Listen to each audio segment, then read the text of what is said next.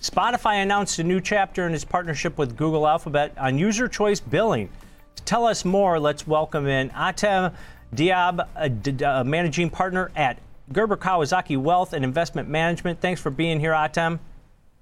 Hi, thank you for having me. All right, so Google announced that it'll be allowing Spotify and other app developers to offer users an alternative third-party payment option alongside Google Google Play option as part of its multi-year uh, pilot program. What's your takeaway? Because Spotify reacted pretty positive initially to it, but uh, stock's actually down a little bit here today. Yeah, it's interesting that it's down. Um, I, I, thought the stock would, would move up quite a bit on, on this news. Uh, it's really one of the most significant uh, news from a concession from a big tech company that gives uh, uh Spotify the ability to have uh, another payment system live side by side. Uh, and, this saga has been playing out in, in courts and over the internet for many many months now where you know app developers really don't want to use the the the, the google app the google store or the app store uh, payment system because they want to negotiate lower uh, lower payments. And that google did this is is really really kind of a, a great great thing for these app developers. Now uh, is this one of those swipes against apple kind of cracking down uh, where they're making more concessions to a lot of the app developers uh, and this is just going to continue to ramp up uh, at this point. Yeah, I, I, think this is just the beginning. You know, uh, it's actually not a coincidence that it's happening to Spotify, which is one of the biggest European tech companies.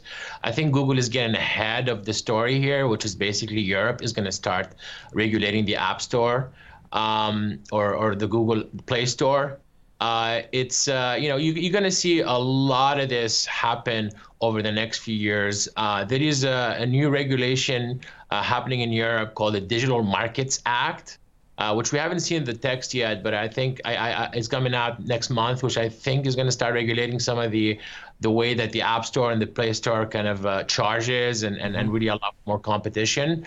Uh, but you know, it's it's uh, Apple is the, the, the, kind of the elephant in the room, and and it's really everyone is going to wait. What are they going to do after the, this news? Because they have to do something. Yeah, and once again, the EU leading the revolution as far as regulation goes on some of these big tech companies, uh, which yeah. we continually to see. But what does this, uh, Tim, what does it do for Google? Because this isn't a, a massive rev- revenue generator for Google Alphabet at all uh, compared to what Apple makes on the third-party apps. Uh, so what does this do? Does this does this just widen Google Alphabet's ecosystem? Um, I mean, listen, seventy percent of of of uh, of smartphones are using Android, so Google definitely has the the bigger market. Uh, but the, the, the Play Store is not that big, really, from a revenue standpoint for Google. So it really doesn't change or move the needle for Google per se. The elephant in the room is really Apple. I think they get 20% of their uh, revenue from from the App Store. Uh, so what I suspect though is that you know I don't know how users will react to this. You know I, I you know I, I, use an iPhone and I like being able to use Apple Pay to pay for my apps if I want to pay for it. So I don't know if the user behavior will change. Uh, so that's why I think you don't see Apple or Google stock really reacting that much to the news, uh, because it's going to take some years, even if they allow these systems, for, for that to impact revenues for both companies. Now, if you look at some of the other names within this space, uh, who does this benefit? I read a note earlier. J.P. Morgan came out with a positive note for Bumble and Match uh, due to this this collaboration and partnership and expansion of it. Uh, do you see any other stocks or areas uh, that this will help? Uh, I think every company that really charges Netflix, every company that charges really uh, any uh, subscription uh, fees for uh, through through an app store will do really well here, or at least be able to negotiate some of the fees. You know, if you go back to Spotify, the problem with Spotify is their margins are very low for a tech company, and they already are accused of not paying artists enough. So for them to have to be able to reduce their the fees they receive is going to tremendously improve their margins. So it'd be a really really good thing for them. And I think that's the the, the case for a lot of these apps that charge a charge a uh, charge a subscription fee or or, or, or a monthly fee. Uh, so yeah, I mean there's millions of apps that will that will uh, that will benefit.